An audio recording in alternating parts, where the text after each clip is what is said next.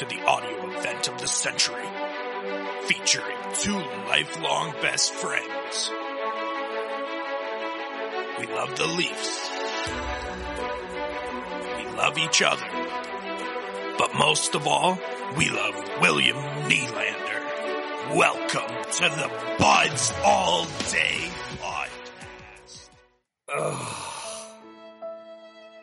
Hello and welcome to the Buds All Day post game reaction podcast. I'm Sats Mundine here with Lebda's Legacy, How's it going, everyone? and we are going to react and break down the Leafs crushing 4-3 overtime loss to the Montreal Canadiens tonight, which brings the Leafs advantage in the series to 3 to 2. They will have their chance to close the series out on Saturday in Montreal. Now tonight the Leafs got two goals from Jake Muzzin and another from Zach Hyman, while the Canadians got their goals from Kotkaniemi, two from Armia, and the OT winner from Suzuki. Now Lebda, I I was so ready for for probably my greatest sports moment outside of the Raptors 2019 title tonight, and it was just taken right from my grasp. Yeah, I, I don't, I don't really know what to even say about that one. To be honest, like, just the the game as a whole, like, to to the eye test, and when I'm watching it and like being emotional, like in in the moment, it just like the Leafs just didn't feel like we're they were there. And then you know when we did our little post game here, you, you kind of see the stats, which I'll read off now. Like 62% deserve to win, 62% high danger Corsi for, 50% Corsi for or possession, and uh, 56% uh, percent of the scoring chances for. You look at that and you're like the Leafs dominated, and that's pretty much over three periods. Like they like the first period was pretty good, the second period was was good, and the third period was excellent but like watching it, it just it seemed like they just weren't weren't there tonight. I don't I don't know if it was just me and I'm like way off base, but yeah, it just didn't quite feel like it un- until obviously you know kind of the third period there. I gotta say, I think it was just you, man. I I was saying all along, all, all, we were just saying like they are they're generating chances. They had like I don't know how many breakaways. They outchanced Montreal like from high danger seven to two in the first period, and it was visible, man. Like Matthews set up uh, Nylander at the end of the first period, and then right at the start of the third, he set up Hyman for a breakaway. Price just like Willie had like I don't know how many chances off the rush, like that one where he cut in and basically was face to face with Price, shot it in his glove. Carey Price until that third period was playing one of the best games I've ever seen a goalie play. Like no cap, and yeah, like like I thought that the Toronto Maple Leafs played an excellent game tonight in my eyes.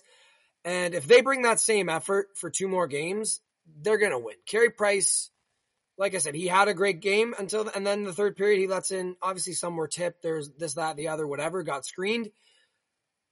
He's I just don't think he can maintain that level of play for two more games. And I'm sure we'll get into some of some of them with disappointing things from this game, but as a whole, if you look at the process, I think it was I think it was a well played game by the Leafs. Sometimes you just don't get the breaks, and sometimes, as much as we love Jack Campbell, he just didn't really come through tonight. Yeah, I, I think the difference tonight probably was goaltending. This game kind of had a little bit of that feel. I don't know if you remember that one Winnipeg game where Hellebuyck was just making crazy save after crazy save. I don't think Price's were as kind of crazy of saves, but the Leafs still managed to win and he kind of did that and said, okay, like you can't play much better as a goaltender, at least still find a way to win. It, it kind of had that feeling of it, you know, when I was sitting there after the third period before overtime, where like if this is this is Carey Price at his best, like I don't think he can play much better than that, and the Leafs still almost won, if not should have won. You know what I mean? So it does, you know, give me a little bit more faith going forward. Like I'm not super down on this game like I was on game one, where I'm like, ah, like what are the Leafs going to do? It's just really, really unfortunate that the game kind of had to end the way it did. Yeah, it was uh it was definitely not a fun way to lose, but it's not it's not the end of the world. Um I see a lot of Leafs Twitter, a big segment of it are, are saying Habs in seven, oh woe is me. They're all spiraling, going into a just a, a state of depression. And I just want to say if you're gonna jump off the bandwagon now, don't come back on because the Leafs are winning this series get real. I get that this game sucked. This was this was terrible. That Galchenyuk play was arguably the worst, most at least the most disheartening play I've ever seen a Leaf make in my life. And yeah, man, I I'm not gonna lie, I wanted to go bang my head against the wall for a minute there, but then I composed myself and I thought the Leafs completely owned the Habs just like they have in the other five games of this or the other four games of this series. Carey Price stood on his head and the Habs again barely won by the skin of their teeth. So they they need every single thing to go right in order for them to win against us. So I just don't see that happening three times in a row. It, it can happen once. Anything can happen in a one game sample size. People talk about oh Montreal is going to have fans next next game like 2500 fans. You really think that matters? Like you think that's all of a sudden the Leafs are just going to turtle into a shell because there's there's like a 5% full arena? Get real. Leafs are taking this. Let's be positive.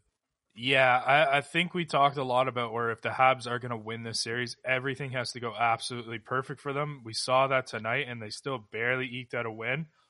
I mean, l- let's be honest. This was just a game of individual mistakes for the Leafs, not uh, like kind of reflection on their team as a whole, is why they lost.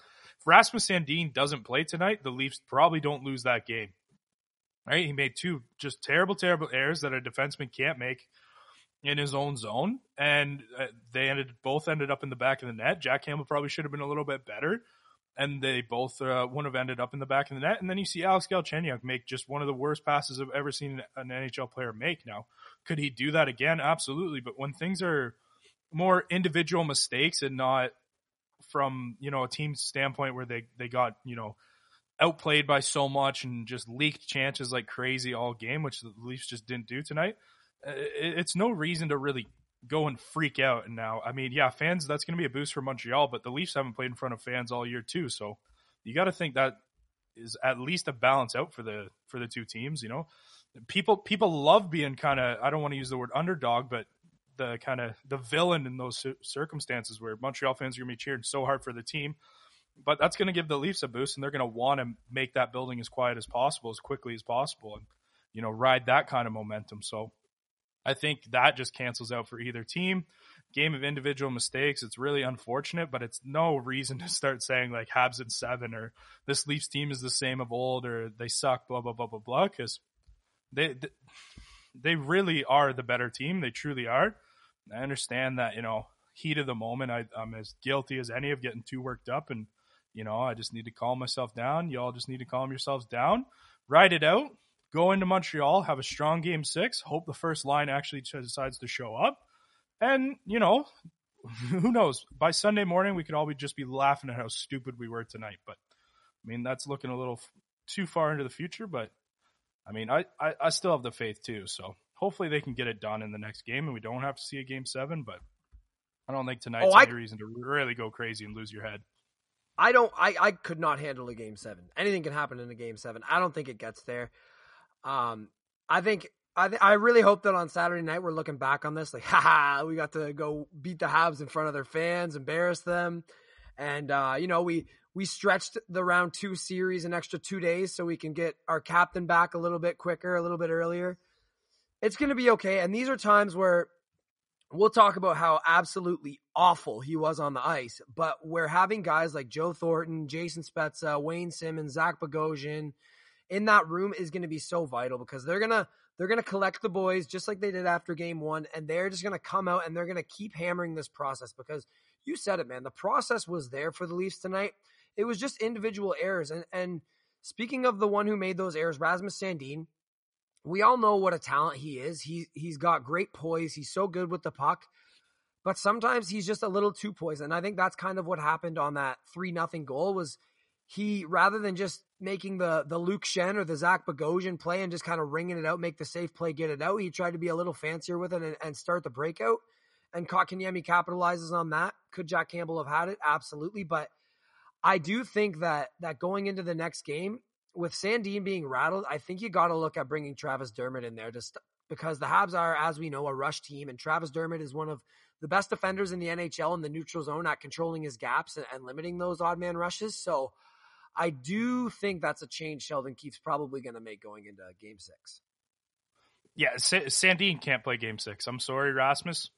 Maybe you can come into the next series and play. You can't play game six. Um, we remember that one just horrendous giveaway in the regular season, and we had mentioned it. You're like, we hope he learns his lesson there, where he was just being too calm and too poised with the puck in in a circumstance where it didn't call for that, and he didn't learn his lesson. It happened on the first goal where he just he he made a stupid pass to Joe Thornton. I mean, I don't know why Joe Thornton acted like he'd never seen a puck in his life before when it hit his stick, but not great from both of them. But Rasmus Sandin cannot make a pass like that. He he needs to get that up and out or or just make a safer play. And uh, it's a young player doing young players things. You go, okay, he's got one. Hopefully he doesn't do again. And then he didn't learn his lesson the second time. So now the only way he can learn his lesson is he needs to sit down, watch Travis Dermott play. If Travis Dermott's good, then I don't think Rasmus Sandin touches the game until the Leafs play badly. But again, you just have a young defender. He, he just needs to learn these things. It's unfortunate it happened in a playoff game and he didn't really learn his full lesson in the regular season. But again, young defensemen need to learn. So, you know, it's not the end of the world for his career. He's not also going to be a defensive pumpkin and, you know, turn into some big bust of a prospect. It's just you, the Leafs can't can't afford to have him learning any lessons in Game Six. Exactly. They, I think Sheldon Keefe or, or some of the guys on the team just have to have a, a talk with him and say, "Hey, that nothing personal. We still think you're an amazing player. We we really see you as a big part of our future, but." We just got to go with the safer hand going into this because the ha- that's what the Habs need to score. They have an incredible amount of trouble creating their own offense and if if we don't give them offense, they're not going to make it. Pretty you look at every goal tonight. That first goal, exactly like you said, Sandin passes it to Thornton into no man's land. Thornton has no idea what to do with it. Boom, goal for the Habs. The second goal, it's kind of you know, just a grimy, greasy goal where it's rolling in front of the net, and, and Campbell probably could have done better to to not, you know stay flat and, and stop that puck. Again, not a goal that you're really looking at the great creation of Montreal. And then third goal, we went into it. Sandin, if he just makes a simple play, it's an easy out for the Leafs. The overtime winner, Galchenyuk said, "Here, here's your free two on zero oh in overtime." So, if you look at tonight's game, the the Habs did not create much at all. Jack Campbell had very few saves to make. So if you just limit those boneheaded plays, it's it's gonna be honestly, I think it's gonna be a cakewalk in game six. I think we put Travis Dermott out there, and I think I think we see another game that that is very similar to game four, as long as Carey Price doesn't decide that he that Patrick Roy and Dominik Hasek and Jacques Plante all made a baby in a lab, and it came out to be Carey Price for that game because that's what he looked like in the first two periods. Hopefully, we don't see that. And one more thing that I would say is although this game hurts, but it it does give me more confidence in this team. I know we saw them come back against Columbus that one time, but this just kind of felt different. Like just it wasn't it wasn't a scramble like it was in the last 6 minutes that game they came back against Columbus and this one they just stuck to what they were doing. They were controlling the game. They knew that if they stuck to the process that things would work and eventually the bounces went. So I the the way they responded to that three nothing deficit just gives me a lot more faith too in how this team can can overcome adversity such as losing this game. Yeah, and I think a good maybe thing to point out too is Rasmus Sandin made those mistakes. He cannot make those mistakes. I'm not excusing him for it, but Jack Campbell wasn't good enough tonight either for the Leafs to get a to get a win in regulation, and he had nothing, you know, nothing he could do on that overtime goal. But in regulation, like he he was one and a half goals saved in the negative above expected. Um, and you look at the second goal, like he, I don't know why he he covers the puck, and we're not talking about this game. That one uh, Sandin one where it comes around and, and, and it's right there again. If he's a split second quicker to covering the puck, and we're not talking about Rasmus Sandin being benched for game six and having a horrendous game. So, I, I mean, Sandin, no excuse, but your goaltender didn't bail you out like he has done in the past. Again, nothing to really concern me going forward. It's just one of those things where that's how the Leafs are going to lose hockey games to the Montreal Canadiens because they're not an evenly matched team. And their defenders and their goalie just gifted them some goals, but yeah, I think with the Leafs coming back, it, it, it really does show that there is character there and there is potential there. It's just unfortunate that they couldn't come all the way back and get the job done and have all that momentum going into the Jets series. But again, like there's no real reason to not feel good about this team going into game six. It just it just wouldn't have been the Leafs if they did it the easy way, you know. If they come back and they do the gentleman sweep, win in five, have the have the most thrilling way. No, it's got to come with. Uh, the Leafs aren't going to get their first series win in 17 years without a little pain. And I know we had pain in game one, but you know, the hockey god just said, here, have a little more before we reward you with your game six win. And that is what I expect to happen. Yeah, game six is a, is a big one. And I, I think it's a really big series for the Leafs first line. Um, I know their stats and stuff hasn't been too poor. I think Mitch Marner actually tonight had a pretty good game. He looked intense. He had a couple really good chances. Zach Hyman, I think this is the first game of the series where I've been really, really impressed with Zach Hyman. I know all along their line, expected goals, possession, and all that, they've been performing well. Uh, they're just not getting the results. They got a goal tonight. I, I really do want to kind of say that Auston Matthews needs to really step up in game six. Uh, when John Tavares went down with an injury, I fully expected this team to be a one line team in order to beat the Montreal Canadiens. I just didn't expect that that line would be the John Tavares line with Kerfoot, Nylander, and Galchenyuk stepping up. Um, yeah, I, am really been kind of frustrated with Auston Matthews, especially tonight and this whole series. A, a guy who's so talented and had such a good regular season and is such a good hockey player he just honestly like Auston Matthews do anything challenge at this point for me. He's just he's not getting it done right now. Yeah, like like you said, he does have the he does have the advanced numbers. Like like every single game you look at them, they're a minimum of sixty five percent expected goals. Again tonight, sixty five percent. He had an assist on that on that first goal that started the comeback, and he set up multiple breakaways. He was creating chances. He only had two shots tonight, though. It felt it felt like any any chance that happened while Auston Matthews was on the ice was going to Zach Hyman, Mitch Marner, and on the odd time William Nylander. You just want to see some chances fall to his stick. I don't know if that's because the Habs are keying in on on ensuring he's not the one to beat them, but whatever it is, is is he ha- he didn't really create much for himself tonight. I still I still have the utmost confidence in this guy. I am. I, am not going to lie and say I'm not a bit disappointed with with how he's played, but I do think that with with a bounce here, a bounce there, a little bit less worse goaltending or something like that, all of a sudden you look at him, he could easily have seven points right now. So I think again, it just goes back to the process. Keep the process going, and I think it'll come for him. I I hope it comes next game. I just I I do not need a uh, game uh, seven. I hope it comes too, but uh, to be honest, this is probably the only line on the Toronto Maple Leafs where you look at it and you go, just having expected goals and just having possession is not enough. I know it's a, like a little bit of a boomer statement, but if you look at like that Pierre Engvall Mikheyev line, they have great expected goals and no points in entire series. You're like, you still did your job. Like you're still you're still good enough for this team to win. Like you're, you're, contributing to the team in the way that you should be, right? By being good defensively and, you know, taking it to the other team a little bit. Whereas with this first line, they're not putting up at, at least a point a game in the playoffs. It, it's not good enough for me. And I, I, I don't want to be too big of a, of an uncle or a boomer, but there's just something about Auston Matthews that just really rubbed me wrong tonight. And he just did not, like, he didn't look engaged in the game and and I think he was a little bit propped up by Zach Hyman's excellent play and, and Mitch Marner to an extent. I know a lot of Twitter, we talked about it the other night, have been ragging on Mitch Marner. Mitch Marner was not the worst uh, performer on that line tonight, in my opinion.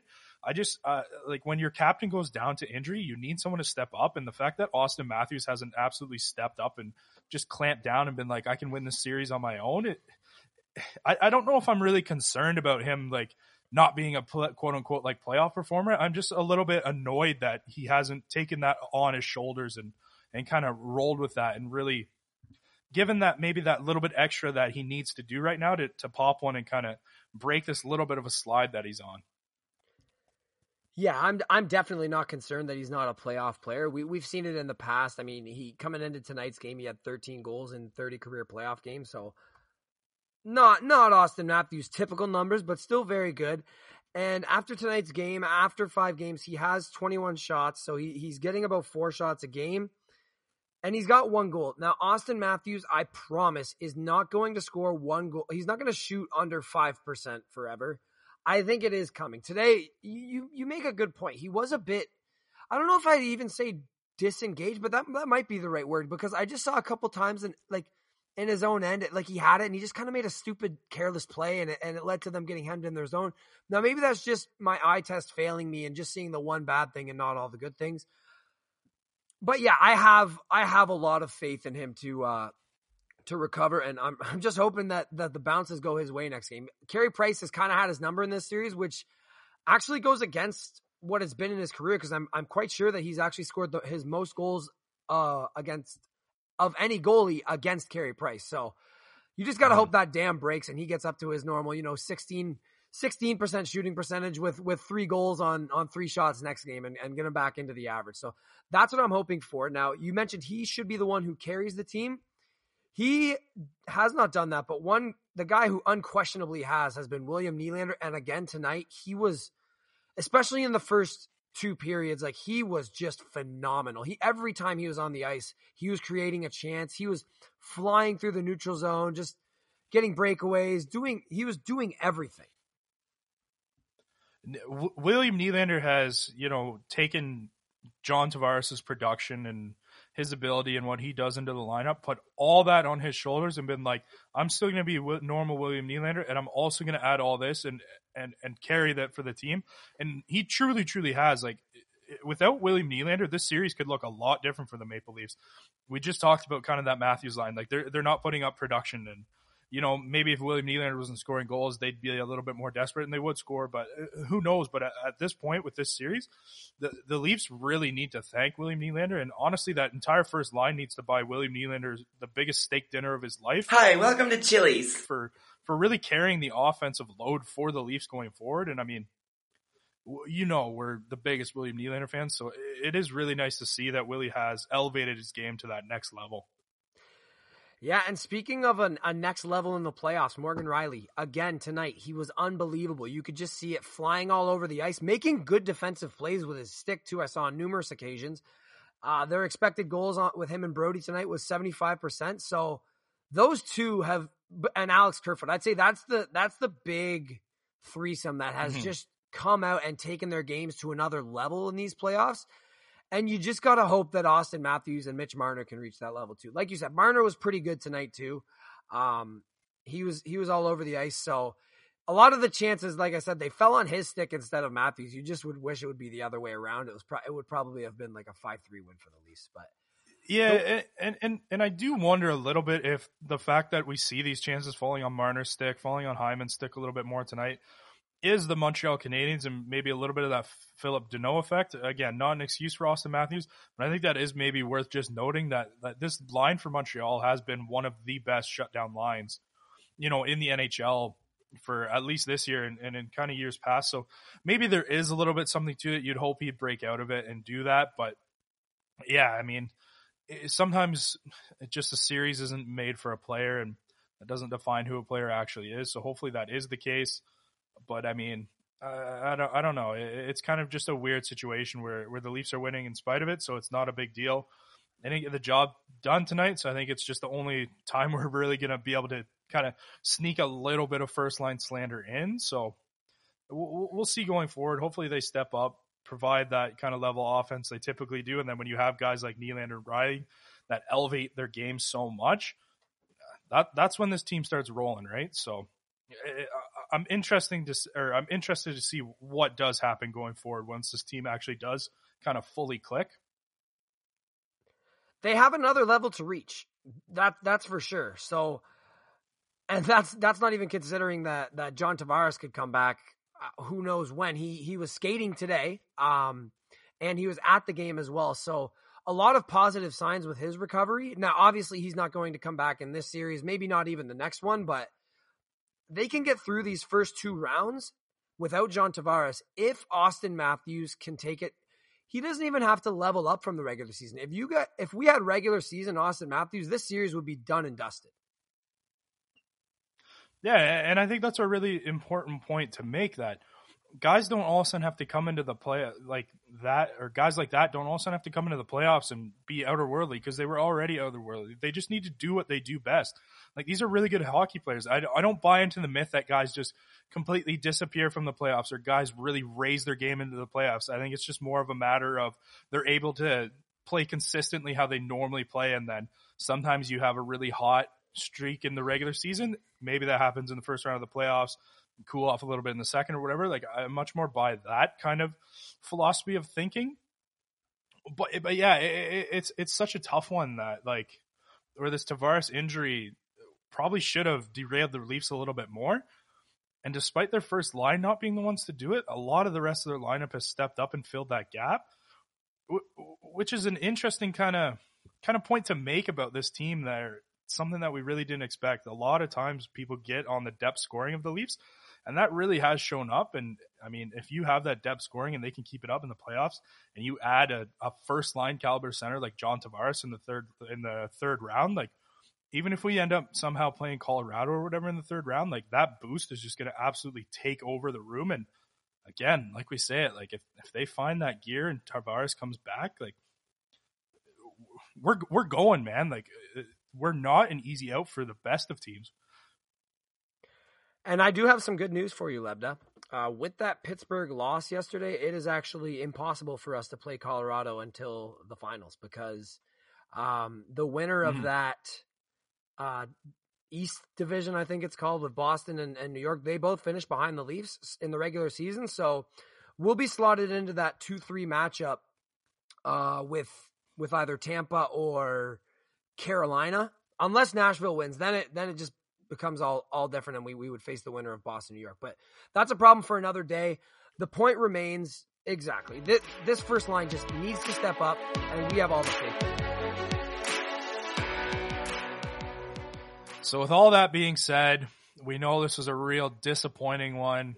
It's kind of a tough night to sit here and think about so many positives or only think about the positive, but we're, we're going to move on and we're going to move on to our stars of the game. So, uh, Sats, I'll, uh, I'll let you fire off your star of the game first.